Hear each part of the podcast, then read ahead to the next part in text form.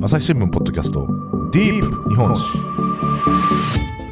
朝日新聞の菊池上太郎です。ディープ日本シリーズの、えーとえー鎌倉編、えーお送りしております。引き続きですね、えー鎌倉歴史文化交流館の方でと山本みなみ学芸員にお話をお聞きします。山本さんよろしくお願いします。よろしくお願いしはい、ます。えー、同じめ宮代英一編集員よろしくお願いします。はい、よろしくお願いします。まあ、前回ね上級の乱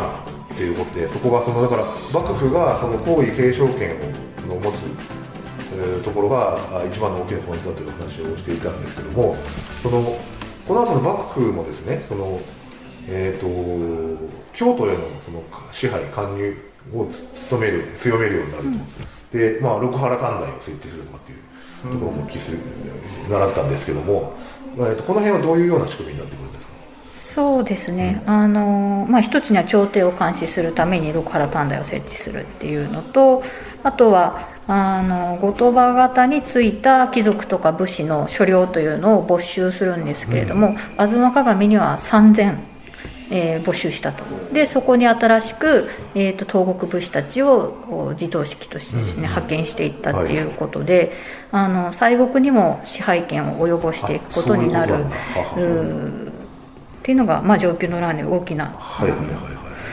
ことになりますかね。で義時自身は上級の乱の3年後には亡くなってしまうので、はいうんその後を、まあ、息子の泰時が引き継いで、で御成敗式目とかですね、はいはい。あの初の武家法ですけれども、文国法なんかにもあの影響を与えている、はいはう法律を作ったりとか、あのしていきますね。はい。ちなみにすみません御成敗式目っていうのはどういう条文になるんですか？えーっと難しいな。あの今すごい難しい。いやほら江戸時代の例えば今ね武家の初めての法典だって話しましたけど、あの江戸時代に武家諸法度とかねそういうのがあったりとかするのを聞いたんですけどもこうないや武家が何もあるまでしちゃいけま武士が何もあれしちゃいけませんよみたいなはい、これあくまで、はい。あの武家社会での範囲の法律なんですね、武士に対する。であの例えば今西国にどんどん東国御家人たちがはい。入っていくと、現地でどうしてもトラブルが起こるんですね、うんうんでそういったのを解決する時の,、あのしかも3000ですから相当かなりのもうあの数のね。訴訟がどんどん起こっていくっていうのをどうこう差配していくかっていうとやっぱ法律がないと難しいんですよね、でそれまでの慣習文字化されてはないけどこういう慣習だよねってみんなが共通認識として持ってるものをきちんと文章化したっていうのがあの御成敗式目です、当時のそのこうそういったいざこざで言うといや例えば土地の線引きだとかそういうのが多かったんですか？ねどどういういざこざがこう入るにあたっては多かったのかなっていうこう要は支配支配者が変わるにあたってああなので。で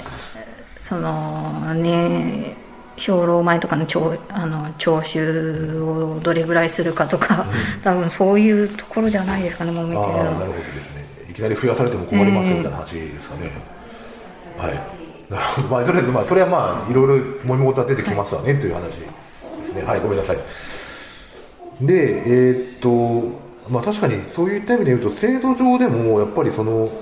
鎌倉から全国を支配するっていう体制をこうやっぱりき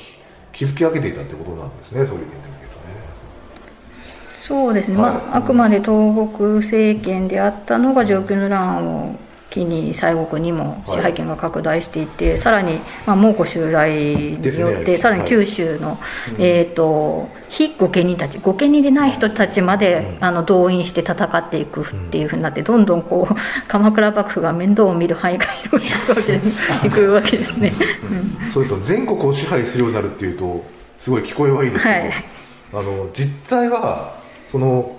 面倒見きれんのかいっていう話でもあるってことですよね今。それを今なのでいかにこはう統治していくかっていうい、はい。はい。でそのまあ神風なんてよく言いますけどあのその原稿の2回ね退けて、でこう安泰のように見えたんですがこう実態っていうのは実際どうだったんですか？そうですね。やはりあのさっきもちょっと触れたんですけどき御家人でない人まで動員していることも分かるように、まあ、当然御家人たちは動員していてであの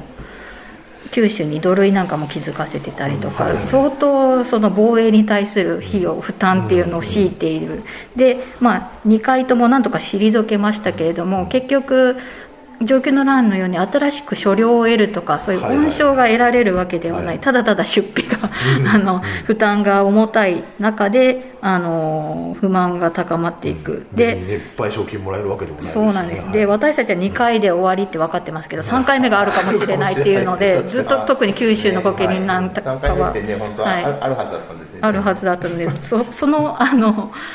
物的にもですし精神的にも、あの辛く。ますもんね、はい。うんものがあったと思いますしそういう不満もあると思いますしあとは、えー、と流通経済がこう発達していくんですよね、でその中であのもう生活していけないので、一番大事なこの土地所領を売買したりとか売ってしまう御家人たちもはい。出てくる、で、えーまあ、そういう人をいかに救い上げるかっていうので特性例なんかも出したりしてるんですけれども、借金を帳消しにしますっていうやつですね、そうなんですよ。で所領を売ってしまうとその所領の中からあの何か造営をするときに負担させたりとかですね、あのしてるんですけどそれがもうできなくなる。幕府自体の財政っていうのもち、あの縮小していってしまうっていうところがあって、えーなので原稿を退けて安泰とはなかなかいかなかったと。むしろだからその後遺症で後半苦しんでいくような感じになるわけですよね、でその、まあ、これを倒そうというふうに立ち上がったのがこれ後醍醐天皇が出てくるわけだと思うんですけど、でこれまあなんか構図だけ見るとですねその上級の乱で敗れた朝廷がなんか息を吹き返したような感じがするんですけどもこの辺っていうのはどういう？そうですね、はい。息を吹き返したといいますかなかなかあの小中の変原稿の変ってありますけれども、あの後醍醐も最初からうまくいったわけではなくて、うんうんうんえーまあ執念ですよね。諦 諦めずに。あの彼もあの後だあの後鳥羽と同じように沖に流されて、まあ、そこから再起してますから、あのまあ森吉親王とか楠木正成とかの、まあ、存在が大きいところはありますけれども、上級の乱のように短期間決戦ではなくて長期化してで幕府側に負けるものも出てくる。そういう状況を見てあの幕府からもう離反するもの、もう裏切るものも出てきたっていう流れがああると思いますね。なので上級の乱の時は誰も裏切らずうあ、まあ、京都守護ので裏切ってる人いますけど鎌倉の方ではあの一枚岩になってすぐ攻め上るっていうのができましたけれども、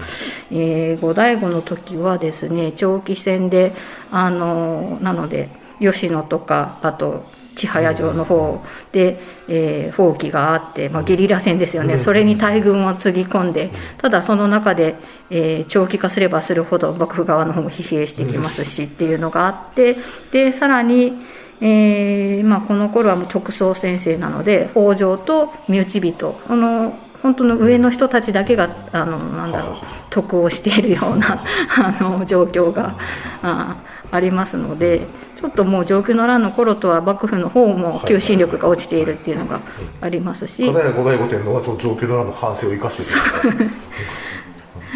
ちょっと中東にやっていかんとダメだということ。あまあ、周到な、うん、周到だったり、まあ、う身内に裏切られて理由がそれぞれしてますけどね、まあ、でもその中でも諦めずに結果的にやったってことですね。はい。でだからその家庭上の話なんです。このその家庭の中での話なんでしょうけども、まあ、さっきも言ったようにそのその倒幕の畑頭と実際にその、まあ、鎌倉に攻め込んでいったその新田義貞にしてもあるいは足利尊氏にしてももともとはこれ鎌倉の御家人だったっていうふうに本で読んだんですけど。あそうですね、はい。特に足利氏については、もう幕府の中では北条の次と言っていいと思いますね、北条と並ぶぐらいの、あのー格のある有力御家人、はい。で北条氏との婚姻関係もあの何何重も結んでいるうんですね。なので、まあ、当時の幕府で北条氏にとって代われる存在といったら、まあ、足利だったと思います、そういう中で、まあ、北条氏をもう排斥して、えー次あの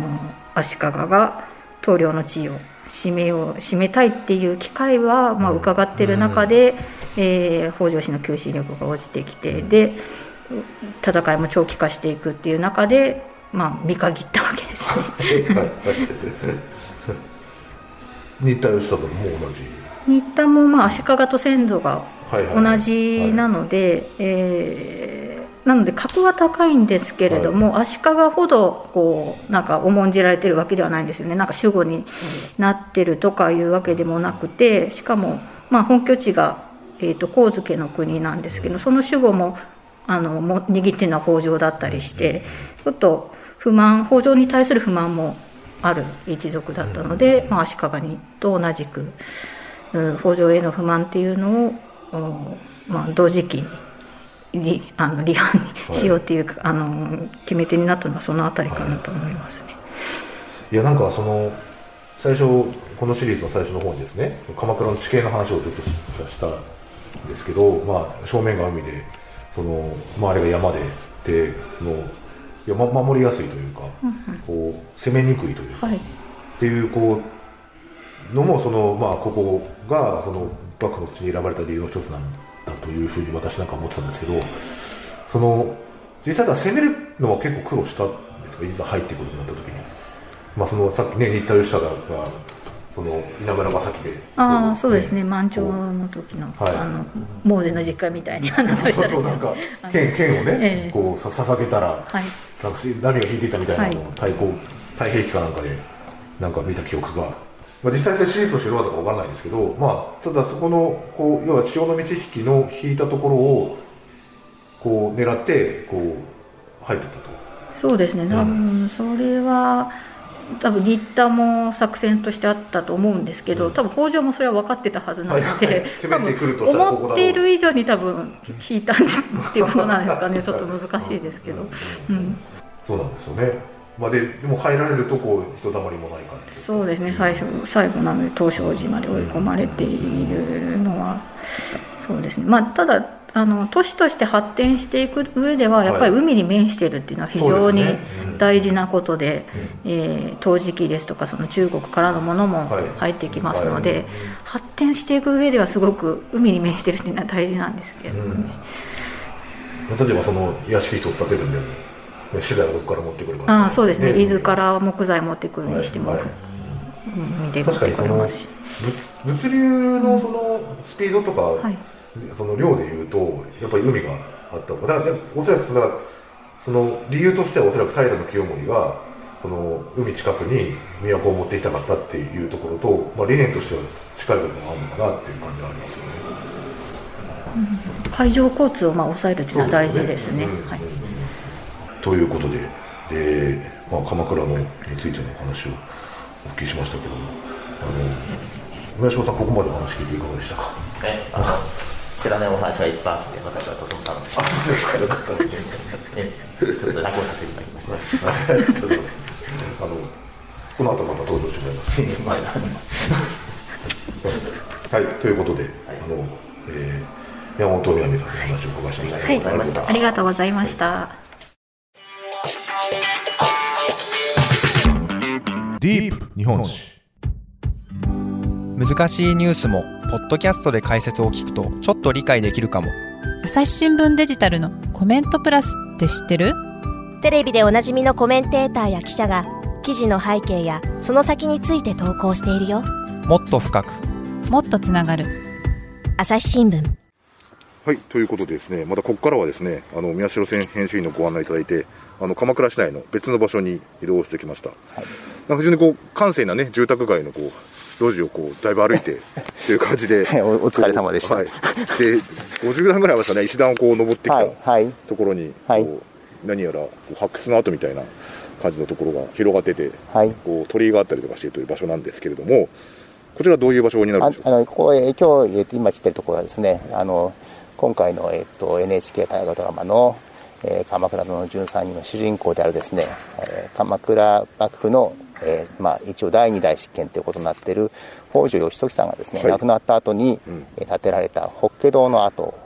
ということになります。はい。はい。要は義時を弔うためのこう、まあ、おお墓代わりというか。そうですね、はい。あのえっと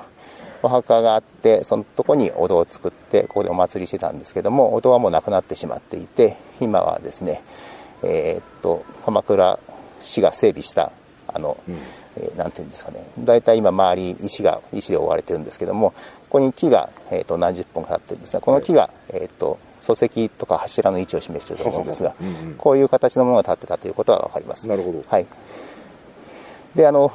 えっ、と、今年になってからですね、AR っていうあの拡張現実の手法を使って、あの、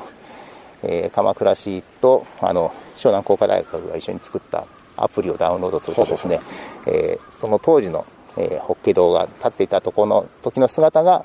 えーここで見ることができるというふうになってます。ちょうど今あの、えー、とここに来る直前にですね、はい。その手前にその、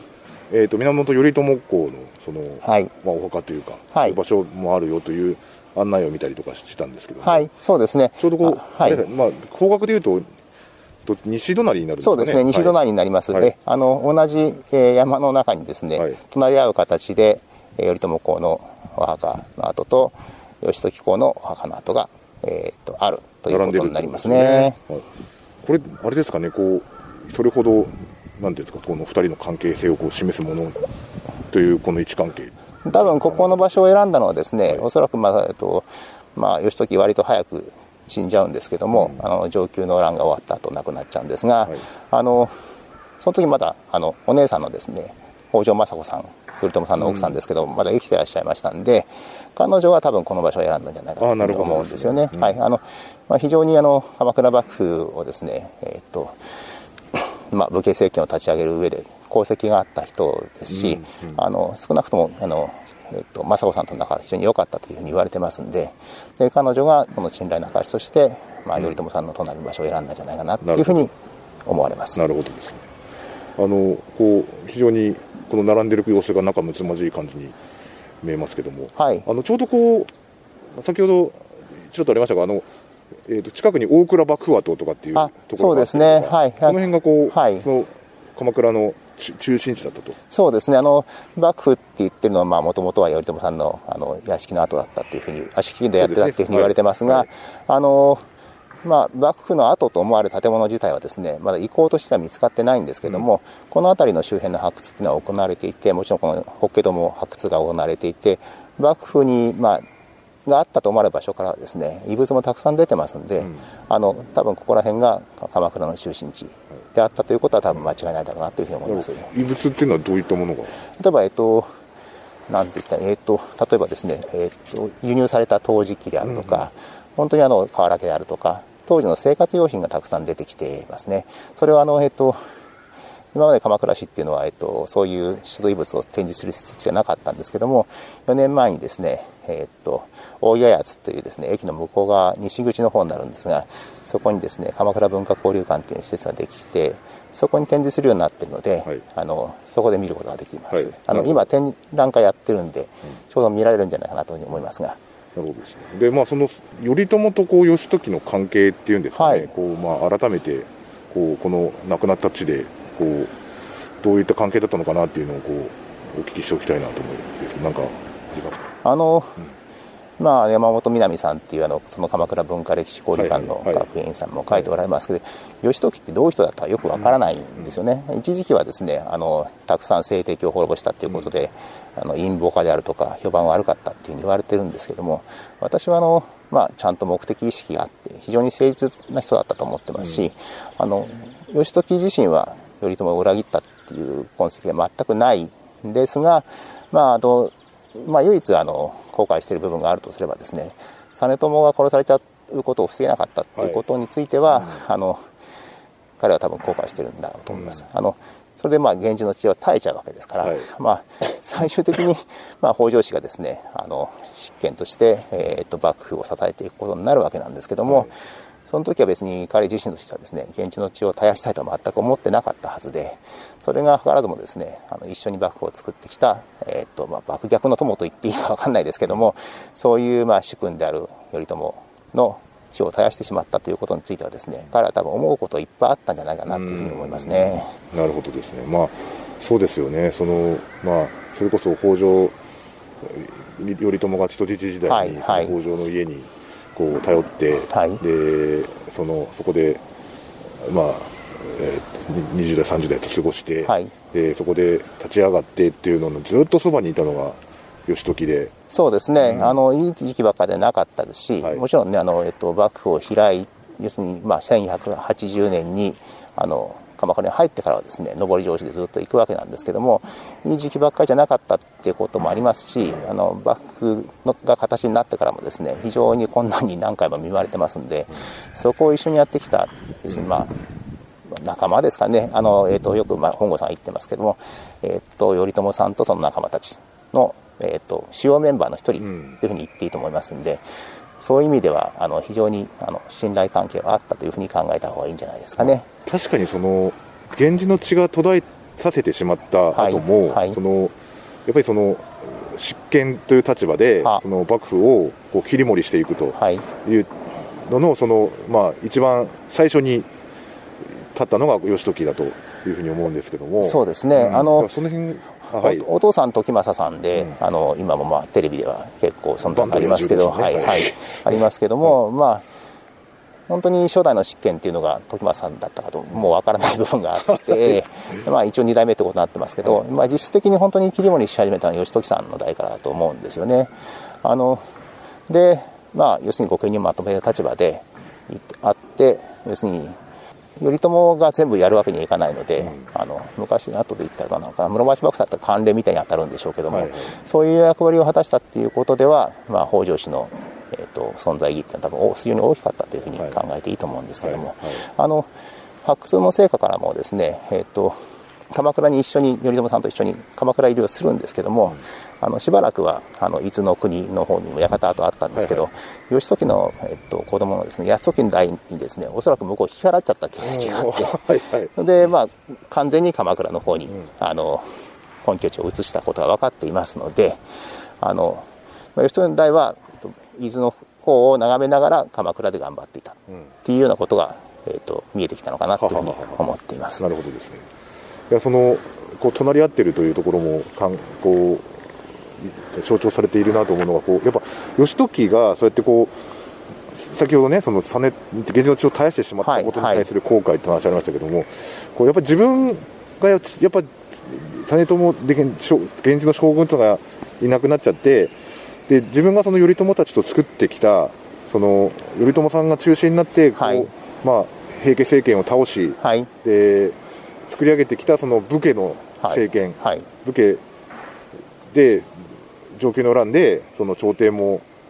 その黙らしてというかそうですね。倒してってはいう、はい。きこう特にこの坂東のね、はい。こう武士としてはひ悲願だったところをこうやっぱり守っていかなきゃとかこう、はい。い、うこう使命感みたいのにこう燃えたというかあそれはあったと思いますね、うん。あのとにかくあの、えーっと承久の乱っていうのはですねあの後鳥羽上皇が、えーっと義時を討たっていうですね、はい。命令を出したことによってあの、えー朝廷方の武士が放棄して始まるんですけども、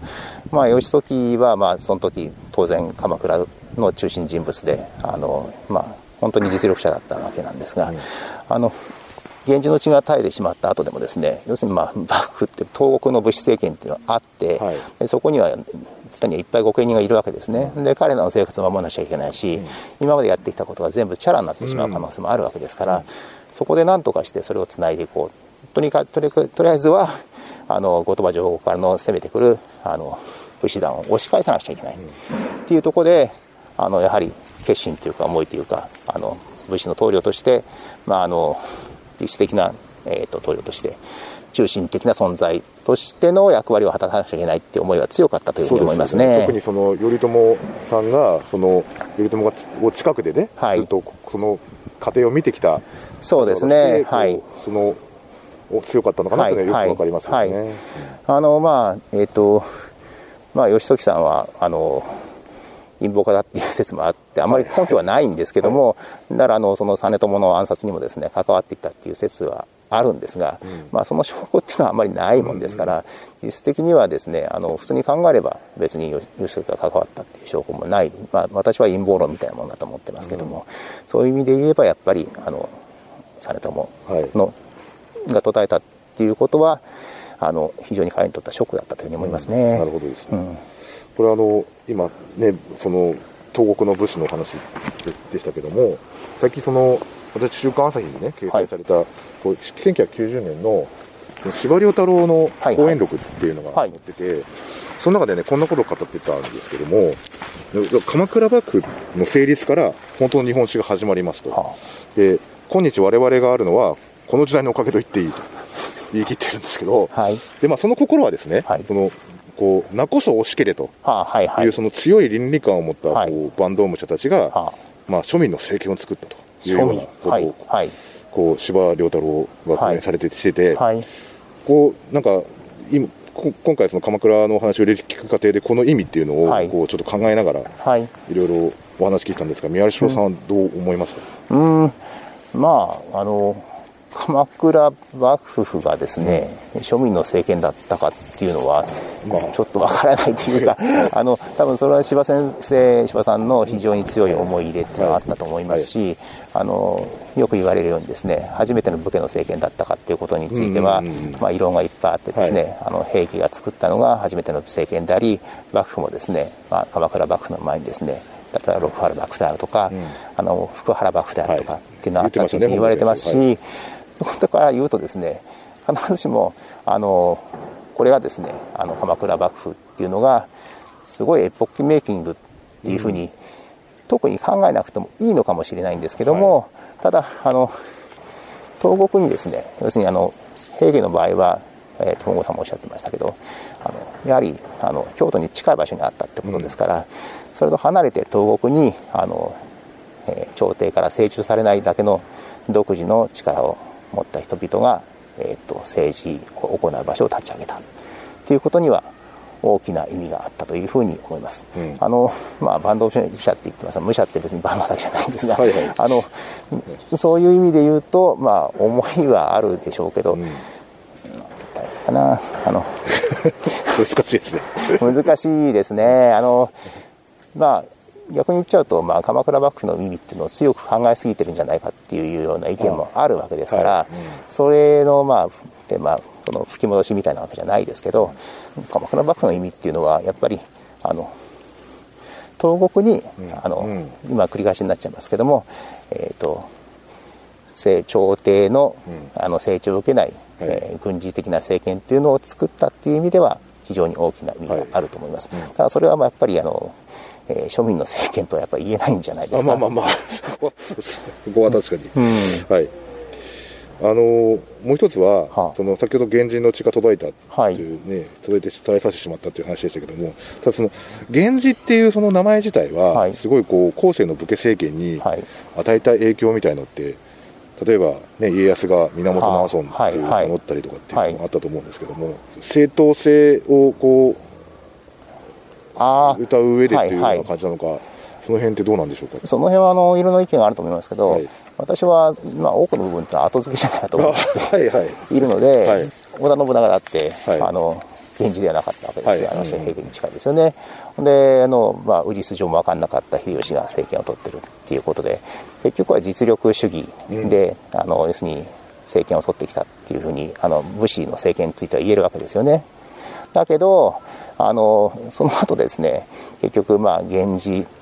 の血を引いているってことになっているあの、まあ、家康がですね江戸幕府を立ち上げてそれがもう、えっと、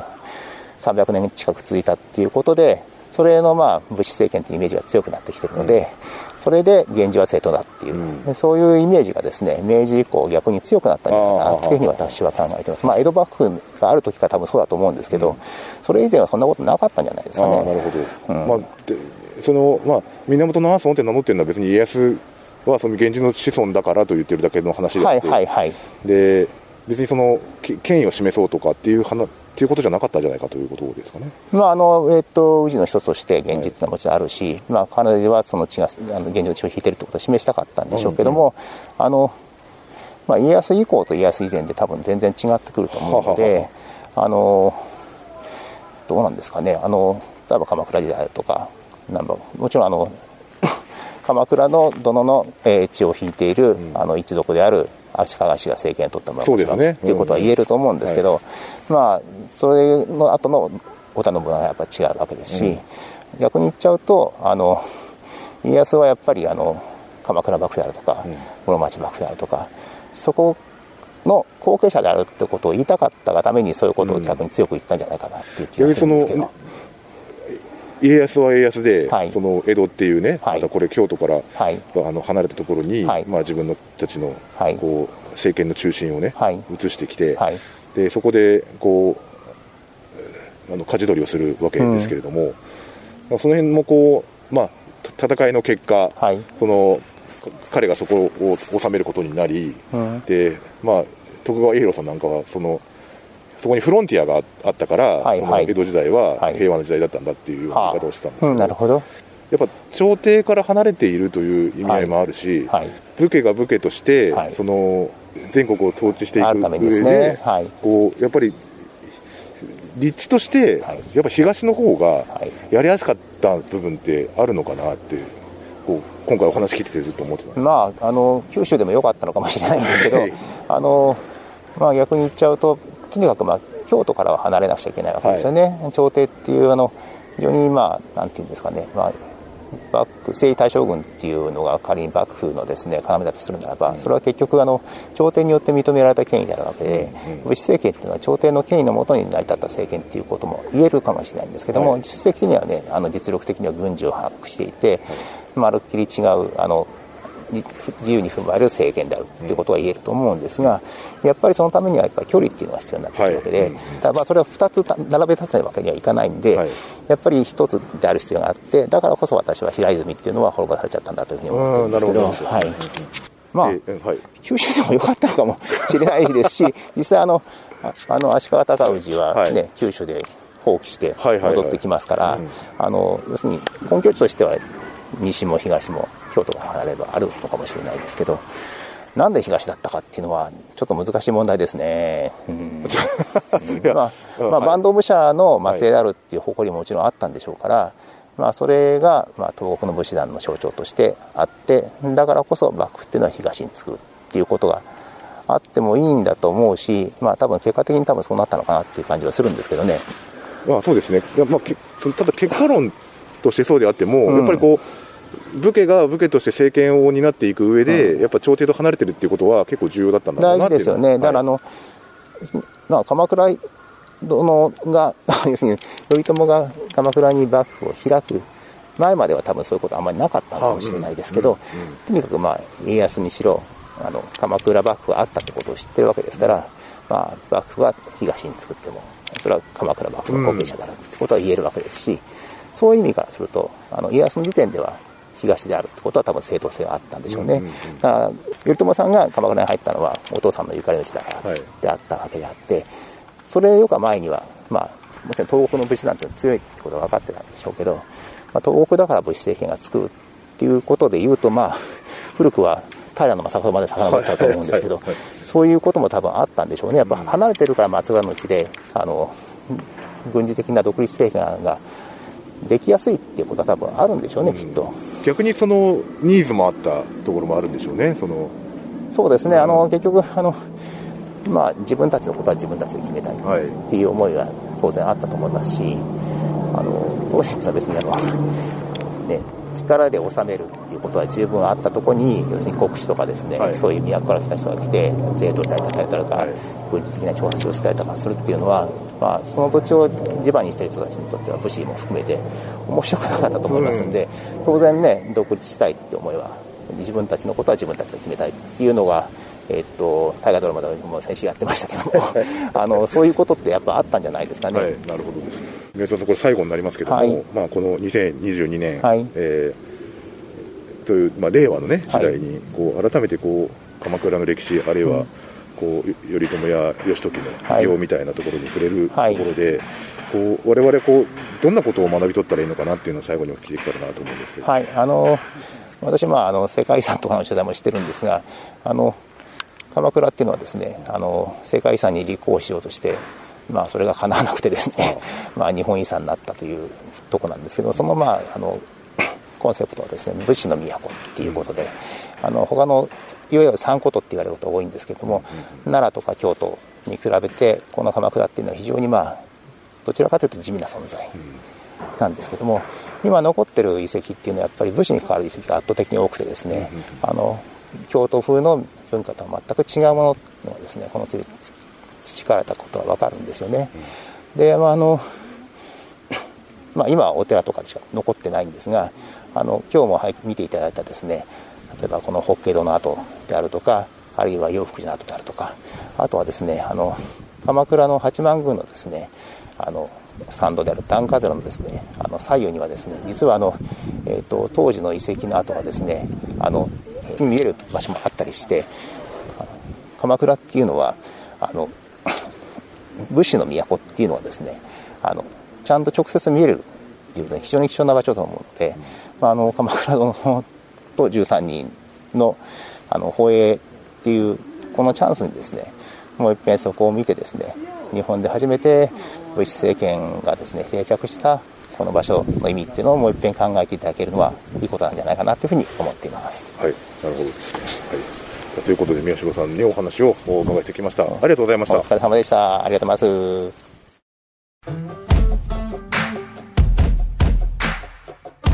朝日新聞ポッドキャストディープ日本史。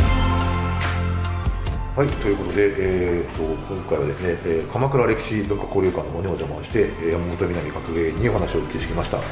えー、山本さん、あのえーと、企画展の方をね、見させてもらいましたけども、まあ、これの会期の案内とか、はい、教えていただけましたら。はい、はい、えーと、4月からあの大河ドラマの放送したされている12月まで北条支店あのボリューム2、3、4と続いていきます。はい、であのドラマに合わせた内容であの考えておりますのでぜひ予習復習にですね、はい、あの来て、えー、実際のその出土品ですとか、はい、関係する文化財っていうのをこの機会に、えー、見ていただきたいなと思っております。まあ詳しい会見なんかはね。あ、そうですね。ホームページやツイッター、はい、あとチェックして、ツイッターの方ですね。そうですね。山本さんなんか用意したけど本もあるんですね。あ、そうなんです。えっ、と。昨年の12月末に、はい、えーと、初めての短調なんですけれども「紫伝北条義時」という本を小学館から出しましてあの、まあ、文字通りですね義時の生涯を追う評伝となっております。あの今回ドラマで初めて名前を知った方もいらっしゃるかと思いますので あのどういう人なのかなという思われる方にはぜひあの読んでいただきたいですねあの全編カラーで地図とか、はい、系図なども載っておりますので、はい、あのちょっとドラマと合わせて読んでいただくのも面白いかなと思います。はい、えー、ということでじゃあ山本さん宮代さんありがとうございました。ありがとうございました。長井新ポッドキャスト岸上渡がお送りしました。それではまたお会いしましょう。この番組ではリスナーの皆様からのご意見ご感想を募集しています。概要欄の投稿フォームからぜひお寄せください。ツイッターやメールでも受け付けています。ツイッターでは番組情報を随時紹介しています。アットマーク朝日ポッドキャスト。朝日新聞ポッドキャストで検索してみてください。